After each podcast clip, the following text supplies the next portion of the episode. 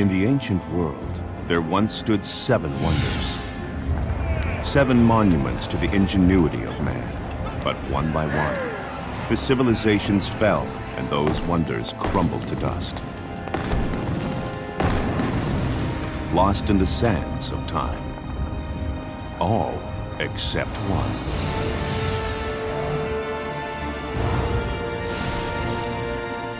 The Great Pyramid of Giza, four and a half thousand years old. It's the only ancient wonder of the world still standing. And it's the oldest. It has spawned countless myths, but its real story is one of triumph over impossible odds, extraordinary human ingenuity, and one man's burning ambition to live forever.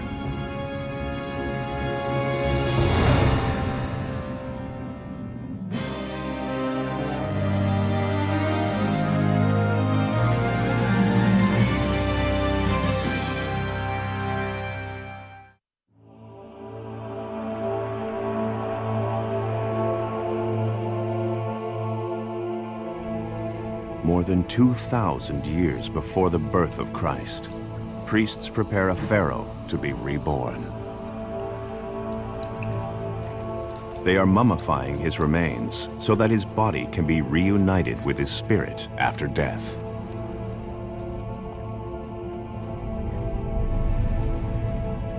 They remove his organs and solemnly preserve them in sealed jars called canopic vessels. Then coat the rest of his body in wrappings sealed with resin. And at every stage, rituals are performed over the mummy to ensure its safe passage to the afterlife. That afterlife would be reached from the heart of the pharaoh's tomb. Deep within the greatest pyramid ever built. To the ancient Egyptians, the pyramid was an engine of rebirth. It was a gateway to the next world from which the pharaoh's spirit would fly up to the heavens. There, it would look down forever to guard his people.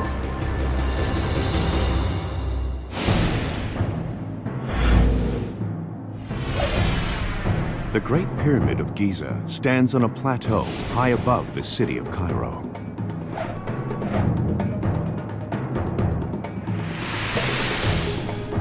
It covers an area the size of 12 football fields and remained the world's largest single structure for more than 4,000 years. It's just huge. The feeling that one gets actually being on it if you try and climb it is this mass of stone. You're constantly thinking, how did they get it all up here? The Great Pyramid towered taller than any other stone building made by man until the Industrial Revolution. It emerged out of the sweat and toil of thousands of workers. But its real achievement goes beyond sheer scale. The latest research reveals the Great Pyramid to be a masterpiece of mathematics and of precision engineering one that involved advanced systems of organization that would help Egypt to become one of the greatest civilizations ever seen. There's an old Arabic proverb man fears time, but time fears the pyramids. And the pyramids are there forever.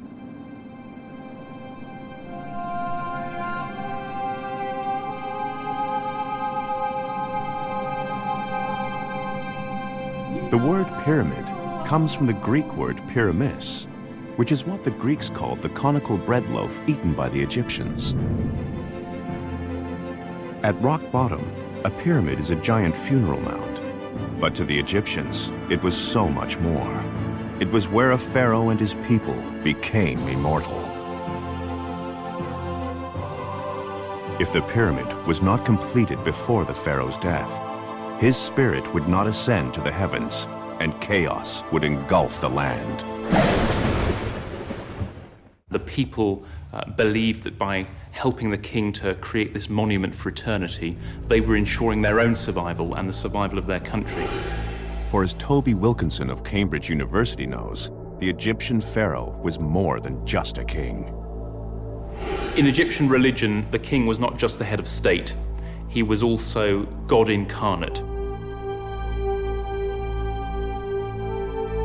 He was seen as not just a very important man, but actually as a semi divine being, and of critical importance for the continuation of Egyptian civilization.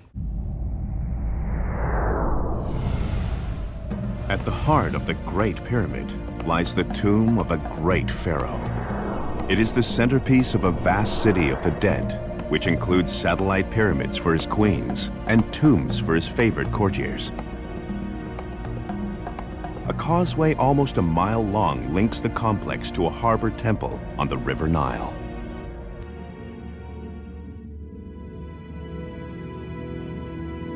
So, who was the God King behind the greatest pyramid of them all? Only one image of him survives this tiny ivory figurine, just seven centimeters high.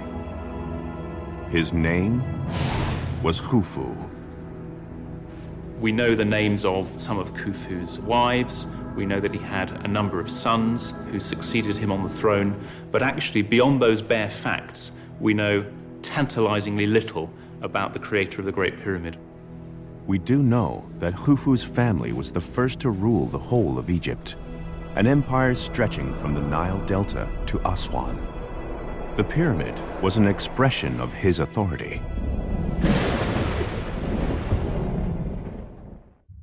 And one legend suggests that for him, achieving eternal life was an obsession. A 4,000 year old papyrus describes how, in his old age, Khufu has a wise man brought before him and demands to know the way to the secret shrine of Thoth, god of the afterlife. The wise man cannot help him. This story portrays a pharaoh determined to rule in this world and the next.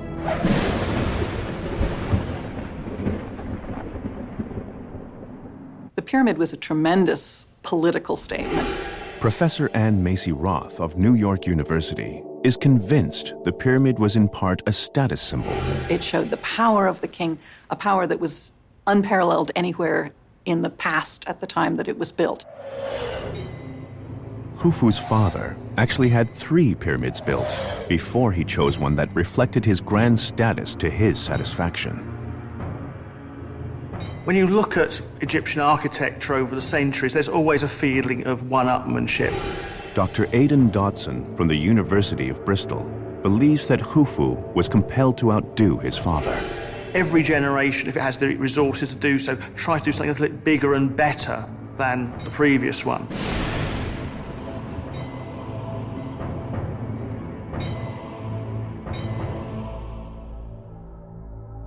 Two thousand five hundred fifty-one BC. The 20 year old Pharaoh Khufu ascends to the throne. One of his first major decisions to order the most magnificent pyramid ever built.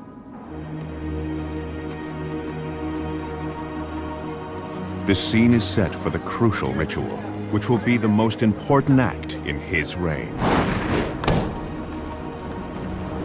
He must align his pyramid with the heavens.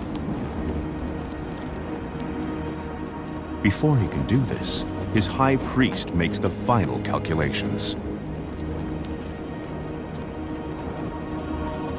The pyramid was really a resurrection machine for the king.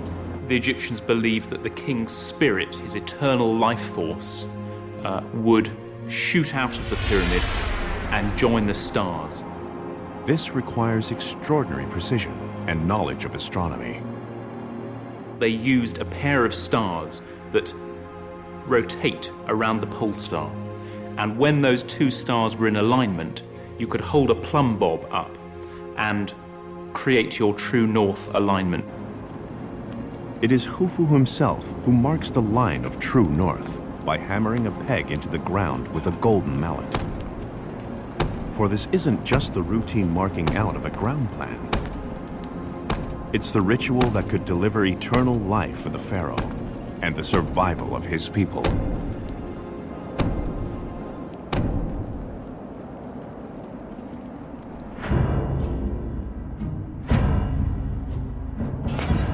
The race is on to complete Khufu's Great Pyramid before his death.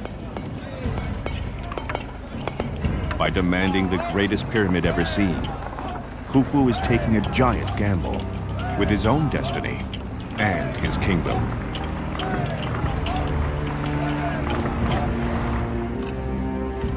Before a single stone is laid, Khufu's engineers have to ensure that the four sides of the pyramid will stand at precise right angles to each other. This required a grasp of mathematics unsurpassed till the Greeks 2,000 years later. The Egyptians had very sound mathematical knowledge, including of geometry. But I think it's fair to say that their geometry was more a question of practicalities than of theory. They were interested in applying geometry to the building of pyramids rather than in abstract notions of geometry as a science. It's likely that the engineers used a simple but ingenious method of calculating a right angle. Using a cord attached to a post along a lead line, they draw a circle in the sand. Then they make another overlapping circle further along. A line drawn between the points where the two circles intersect will strike the lead line at a perfect right angle.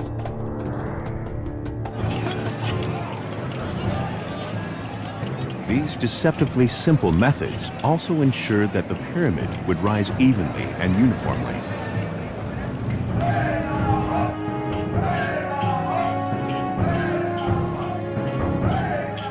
Challenge had only just begun.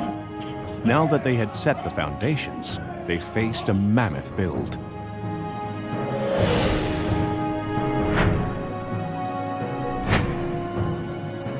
The Great Pyramid of Khufu is built out of more than 2 million limestone blocks. And in a land made up largely of mud and sand, stone was a scarce commodity. But Khufu chose the site for his pyramid wisely, right on top of a limestone plateau.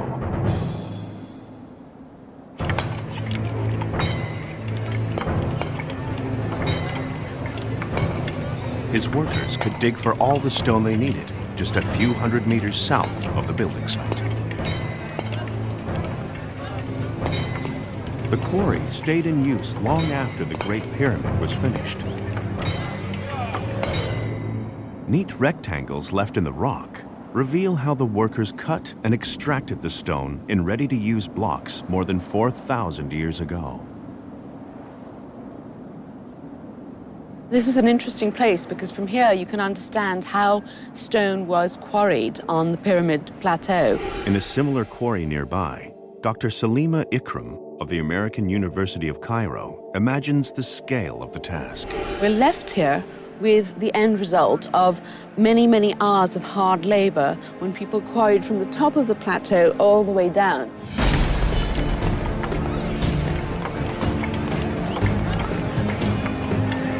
Cutting the rock would have been a Herculean task. Workers extracted more than 2.7 million cubic meters of stone, enough to build the Empire State Building more than six times over. And to do this, they had only the most primitive of tools.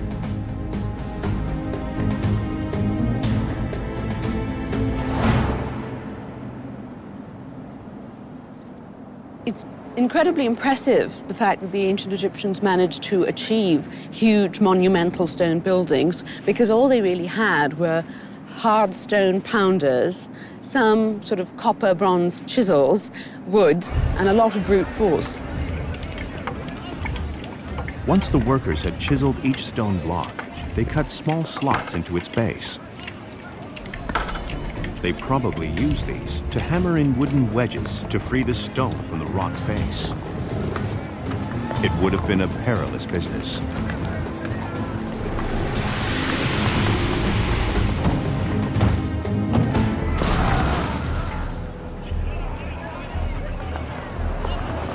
we really have to remember that these were very difficult sites.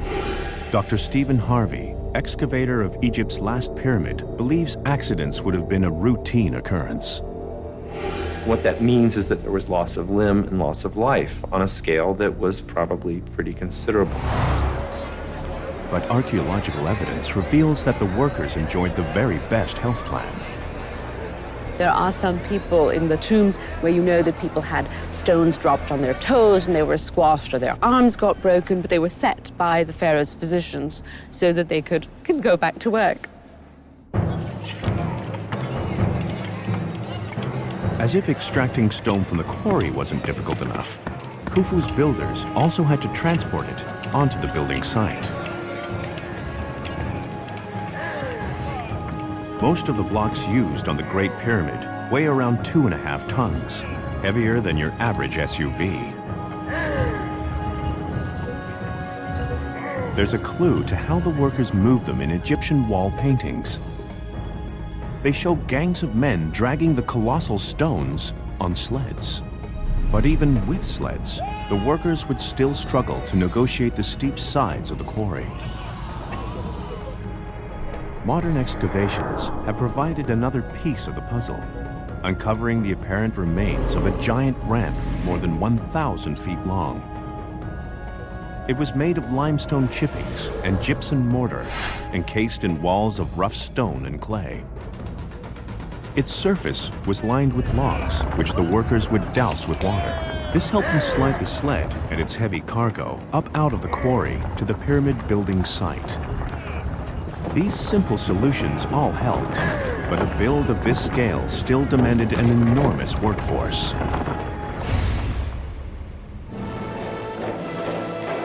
Hollywood movies are in no doubt about exactly who made up these toiling masses. For them, the pyramids were built by slaves. From every corner of the land came teeming multitudes of workers and then slaves and generations of slaves to wrest the rock from the unyielding earth.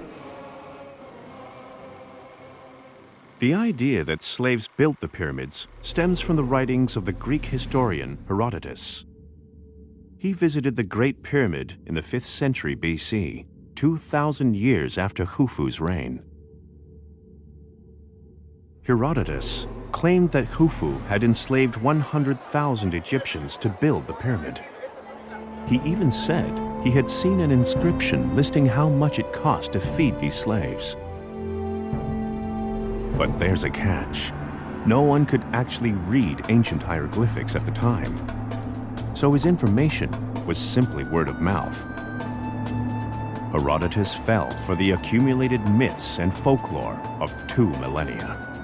Herodotus is perhaps no more reliable than a blogger on the internet, you know, in the sense that you don't have a clear indication of what his sources are.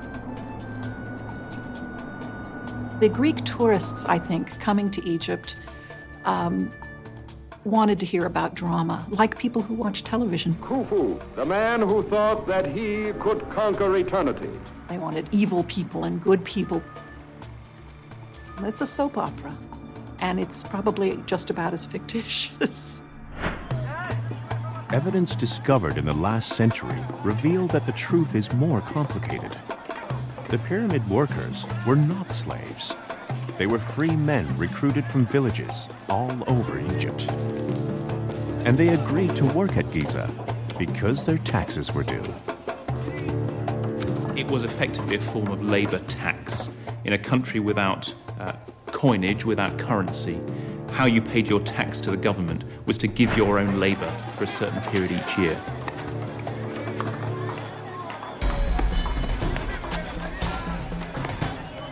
when the local officials came to demand that you turn up for duty, there was very little escaping that. So they weren't slaves, but I suspect they weren't terribly willing workers either.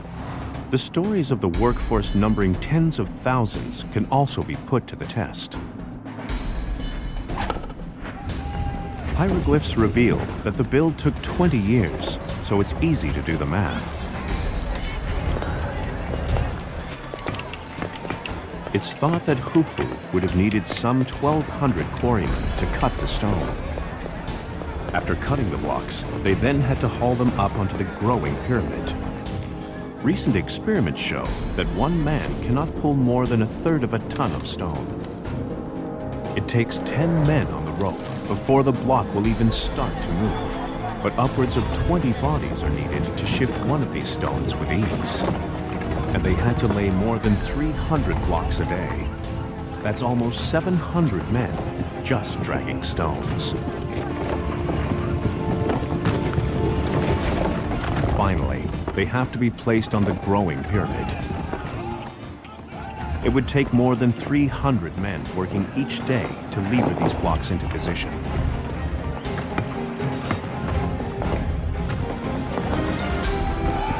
Altogether, it would have taken over 2,000 men working flat out every day to complete the pyramid in 20 years. It's a far cry from the numbers touted by Hollywood but it's still a large number of people to feed, house, and organize. And for an ancient civilization, it would have been a vast logistical headache. The number of laborers involved and uh, just the sheer scale of stone used uh, was really never has never really been duplicated. Professor Michael Davis of Mount Holyoke College is struck by the size of the task in some ways, I think uh, it would be tantamount to building today an entire city from scratch. Khufu's solution was bold, but his grand plan would lie undiscovered under the desert sand for more than 4,000 years.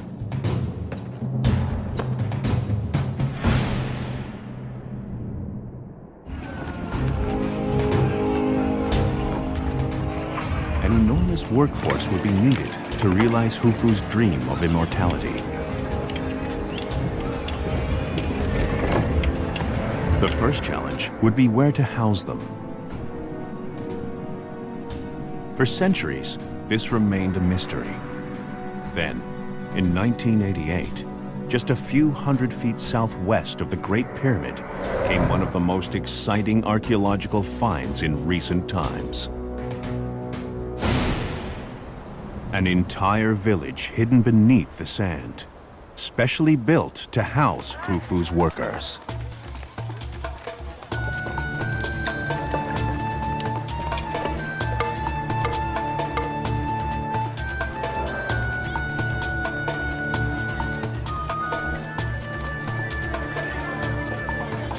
The discovery offered a rare window onto workers' lives the settlement would have been a hive of activity, with cooks slaving over great canteen ovens, carpenters cutting wood for the sleds and runways, and potters making the myriad vessels required to keep the whole machine running. There would have been hundreds, thousands of workers uh, jostling together, sleeping side by side, uh, living and working cheek by jowl. It would have been a noisy, dusty, probably quite smelly, and uncomfortable place to work and these toiling masses had to be fed and watered. It was really in the Pharaoh's best interest to make sure that he had a relatively well fed, well paid, well looked after gang of workmen. Surviving documents reveal that the basic pay for a laborer was 10 loaves of bread and a flagon of beer every day, and other assorted foodstuffs have been discovered at the workers' village site. Multiplied by 2,000, that's a lot of food. In such an arid land, finding the supplies to feed all these people would be a major challenge. The solution would lie on the fertile banks of the Nile. Khufu's officials collected foodstuffs as taxes from communities all along the Nile to be transported to Giza. All this effort was crucial, not just to the pharaoh, but also to his people. Unless the pyramid was completed before he died, Khufu could not join the gods. The sun would set on Egypt forever, and darkness would engulf the world.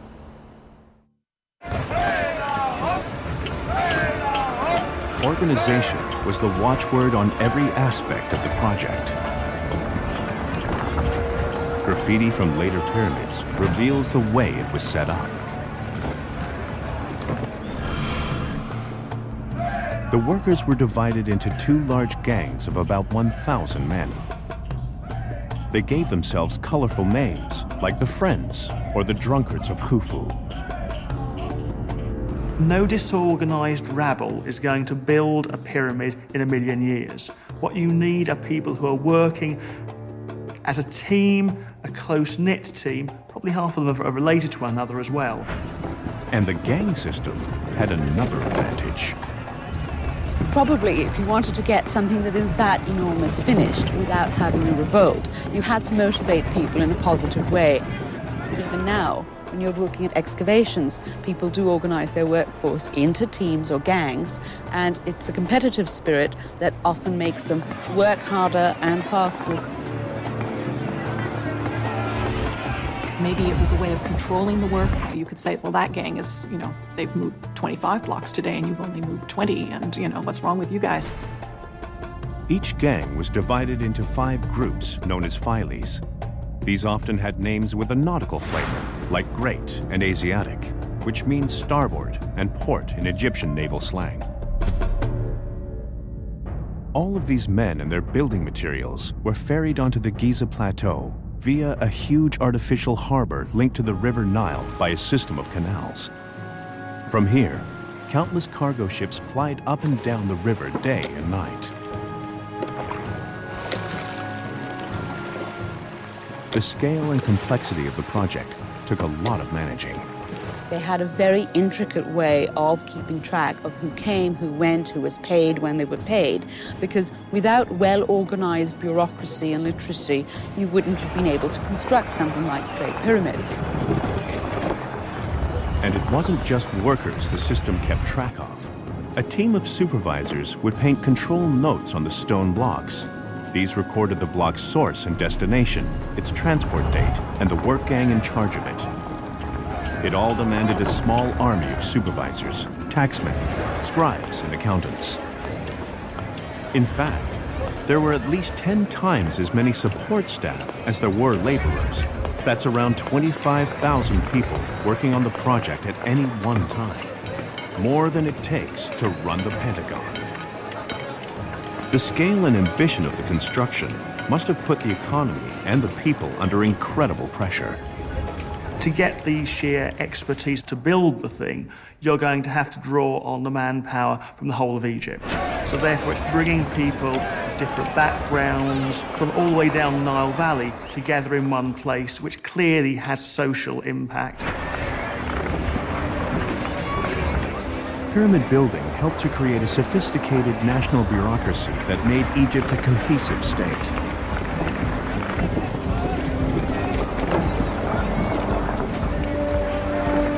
Fact, the passion for pyramids helped to make Egypt into an ancient superpower. There's no doubt that the complexity and sophistication of government that were required to build the pyramid also created a great nation that was able to survive for 3,000 years. Without pyramid building, it's doubtful that Egypt would have reached that pinnacle of achievement uh, whereby it could sustain itself as a great civilization. The genesis of the pyramid building drive actually dates back a hundred years before Khufu to a remarkable man called Imhotep. Imhotep was the high priest and grand vizier of the pharaoh Djoser, and he was tasked with designing the pharaoh's tomb. At the time, pharaohs were buried in rectangular tombs called mastabas. But Imhotep wanted something grander to commemorate his pharaoh. He placed one mastaba on top of another and designed the first pyramid. And it didn't stop there. Once one pharaoh had a pyramid, every pharaoh wanted one and each pyramid had to be bigger and better than the last. Finally, Khufu's father perfected the classic pyramid shape. But Khufu's grand vision at Giza would mark the zenith of pyramid design. After a decade of toil, the Great Pyramid is rising into the sky at an impressive pace. Khufu's builders are wrestling with the most important task of all keeping the pharaoh's sacred remains safe from tomb robbers. These raiders invaded royal tombs, intent on stealing the riches, and even the bejeweled mummies inside. Such a desecration would destroy the pyramid's whole purpose, ending the pharaoh's chances of immortality and endangering the future of his people. To keep it safe from intruders, the pharaoh's burial chamber was traditionally placed beneath his pyramid. But the final location of Khufu's burial chamber poses a riddle that has endured for thousands of years. The evidence shows that Khufu's builders started work on the underground chamber, tunneling over 90 meters through solid rock. The narrow tunnel is just 1.2 meters high, barely big enough for a man to crawl along. And their only equipment for this daunting task? Simple tools. But then, when the burial chamber is almost complete, the work stops. At some point, Khufu orders his workers to construct a second complex of burial chambers right in the heart of the pyramid. This is where Khufu's remains are eventually laid to rest.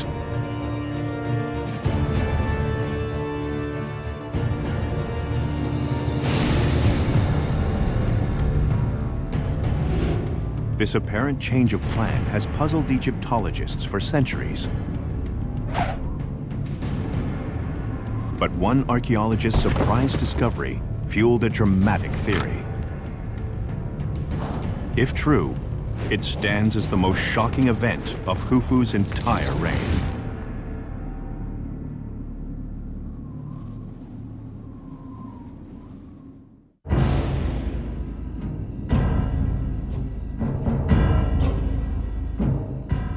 The mystery of Khufu's unused underground burial chamber was revived by a party of archaeologists visiting the Giza Plateau in the 1920s. Uh, a photographer at Giza set up his tripod on what seemed to be limestone, and part of one of the legs of the tripod sunk down off kilter into the earth. They started clearing it and finally at the bottom they found a sealed burial chamber. Archaeologist George Reisner was the first to enter the musty chamber. Inside was a big um, alabaster sarcophagus. He had discovered the tomb of Khufu's beloved mother, Queen Hetepheres. It lay beneath one of the three satellite pyramids, beside the Great Pyramid. But the archaeologists were in for a surprise. One of the great mysteries surrounding Hetepheres' tomb is that when they invited the press in, they opened the sarcophagus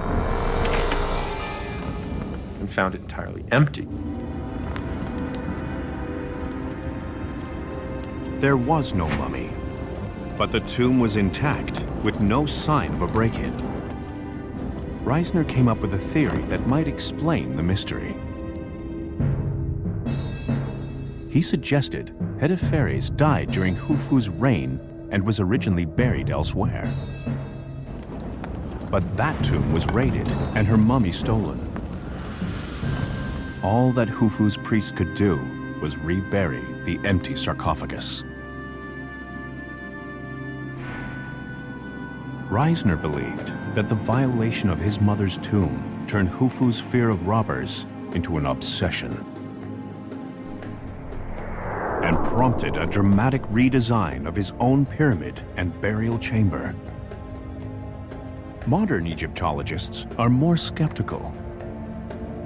Reisner's reburial theory is very romantic and exciting, but doesn't have a smidgen of evidence to go with it.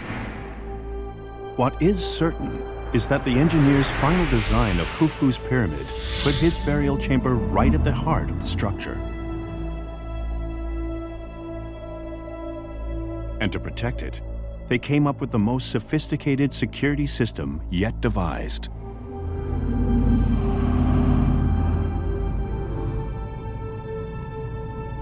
The new design incorporated a grand gallery to conduct the pharaoh's body and his funeral procession to the burial chamber.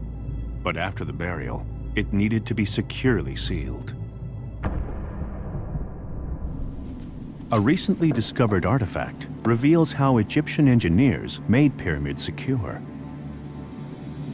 It's really extraordinary the lengths that the builders went to in order to protect the tombs from robbing. Using a 3D scale model, they devised ingenious systems to plug the passageways with stone and seal off the burial chamber.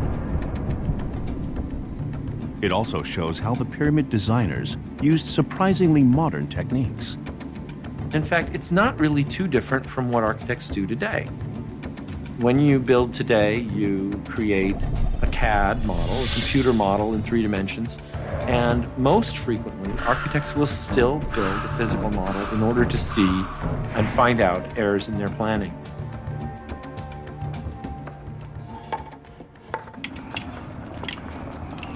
Khufu's redesign would have set his builders a great challenge.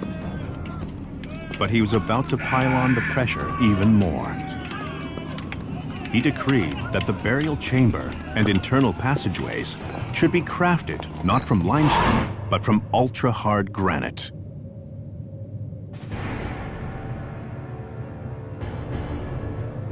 This would make it much tougher for raiders to tunnel through. But there was no granite at Giza. It would have to be shipped from the quarries of Aswan, 933 kilometers away. What's more, as one of the hardest materials on the planet, the builder's copper tools would be useless to cut it.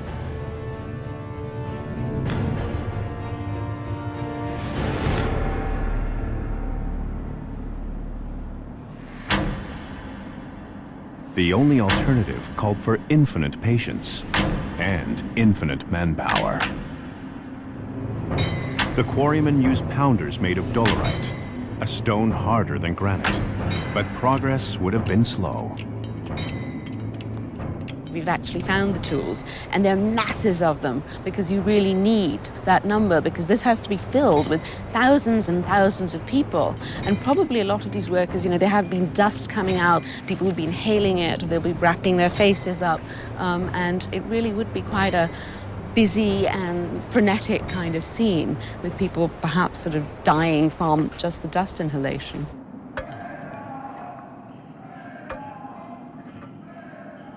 On the pyramid site, too, granite spelled trouble.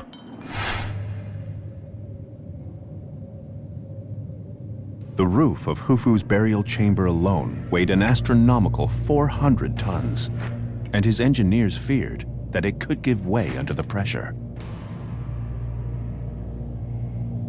They had to act fast, or a catastrophic cave-in could destroy all their hard work. The builders, however, came up with an ingenious and unique solution by creating a series of stress relieving chambers above and a pent roof on top that directed the weight of the stone out into the core of the pyramid. In this way, Khufu's engineers ensured that the top of the pyramid would not crush the burial chamber under its weight.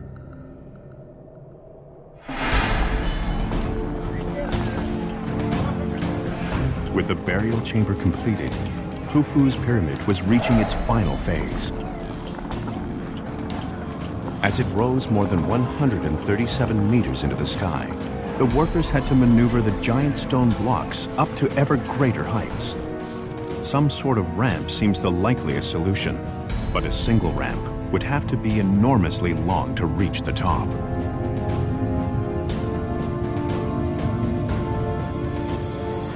Spiral ramp that wrapped around the pyramid makes a good deal more sense because you don't have to continually add to the ramp. You just, as you go higher, you just extend it going up in a spiral. The problem with that, of course, is then you can't see the pyramid, so it makes it much harder to lay things because you've got it covered with a spiral ramp. You can't make sure that it's going up straight, and keeping it from twisting must have been very tricky. Whatever form the ramp took, as workers reached the very top, they faced the precarious job of manhandling the stone blocks into place. there would have been very little room at the top of a ramp by the time you got to the apex of the pyramid. And so it's quite possible that levers were used to set in place those last few blocks on the top. And levering two to three ton blocks in such a confined space would have been extremely dangerous.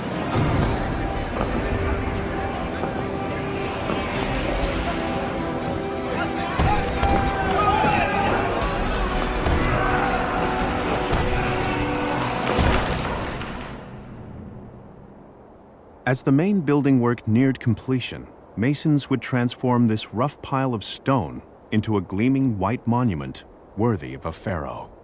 Here you have this beautiful surface which has been smoothed down, and then you can see where it's slightly bumpy. And here it's not cut away at all. So, this is what the block would have looked like.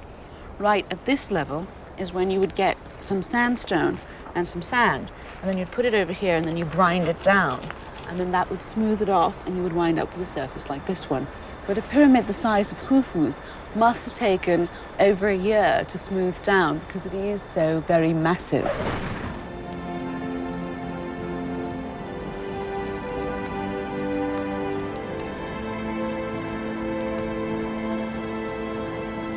More than two decades have passed since the young pharaoh marked out the ground plan of his pyramid his personal resurrection chamber. Now a team of workers maneuver the most important stone of all into position. The capstone, the apex of the Great Pyramid. Khufu has survived long enough to see his spectacular tomb completed. Now, he need no longer fear death.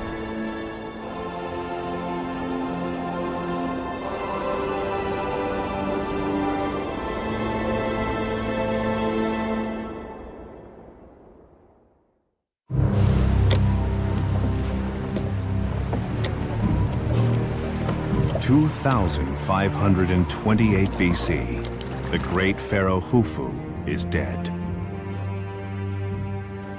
This is the day that he's been preparing for ever since he took the throne 23 years ago.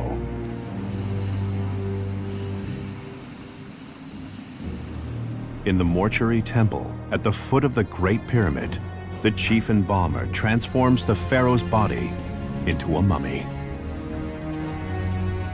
The Egyptians believed that after death, it was important that the soul, the spirit of the dead person, should continue to have somewhere to live. What lies behind it seems to be a belief that for the soul to survive properly in the next world, the body has to survive in this world as well. The pharaoh's organs must be preserved so that he can use them in the afterlife. The priests intone rituals over Khufu's body. They extract his brain and all his other organs, wash and treat them with natron, a preservative made of salt, and store them in canopic vessels, each one guarded by its own god.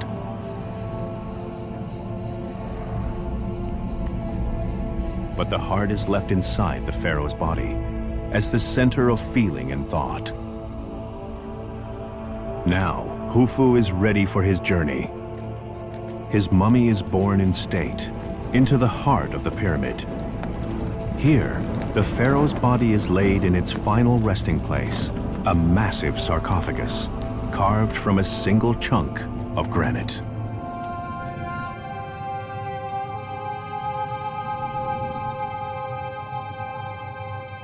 Finally, the funeral cortege withdraws to the world of the living.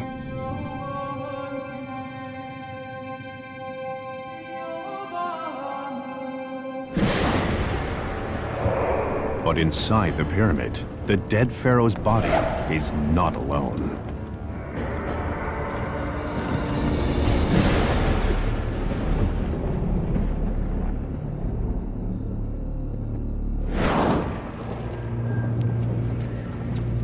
In the silent heart of Khufu's Great Pyramid, a gang of workmen has stayed behind. And once the funeral is over, their work has only just begun. Each man wields a great wooden stake. They smash aside the beams that span the central passageway, known as the Grand Gallery, bringing granite blocks crashing down. This was the Pyramid Engineer's specially designed security system. The blocks would slide down the gallery, creating a giant plug that blocked the entrance below.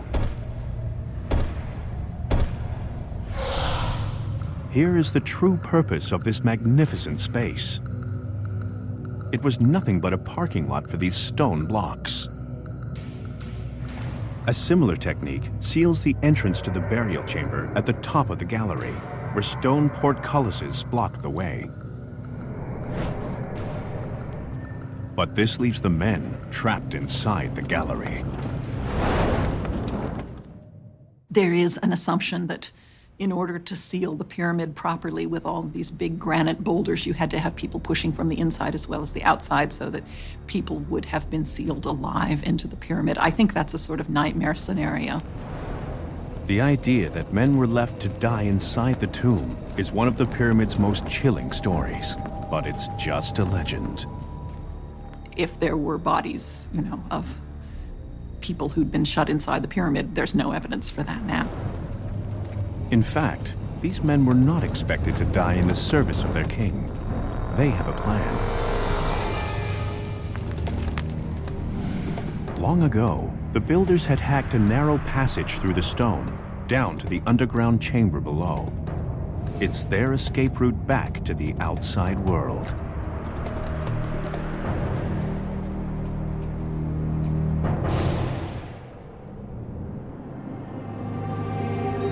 The funeral is over, but for the ancient Egyptians, the magic of the pyramid is just beginning.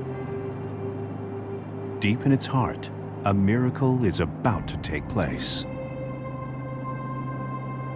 Pyramid occupies a, a, kind of a magical, symbolic space that no longer relates just to Egypt itself. It relates to the pharaoh in his eternal aspect, and it's a place where the pharaoh becomes a god.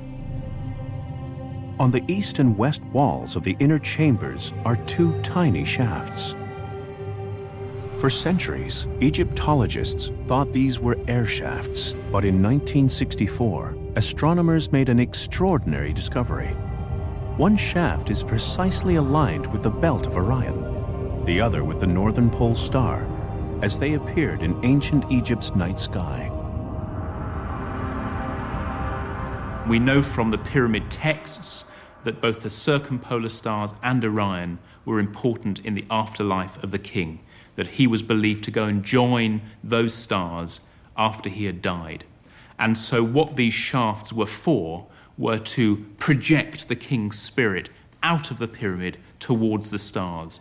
They were really launch pads to the afterlife. To the ancient Egyptians, this was the entire purpose of the pyramid the potent rituals, the precise planning and alignment and two decades of toil all culminate in this single glorious moment.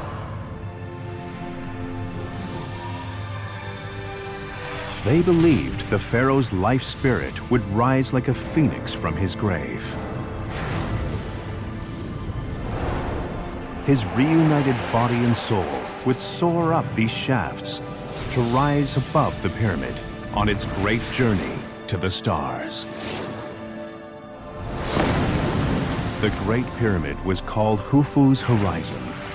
It was a gateway into the next world, where Khufu would take his place among the gods and watch over his people forever. It remains the pinnacle of the great era of pyramid building.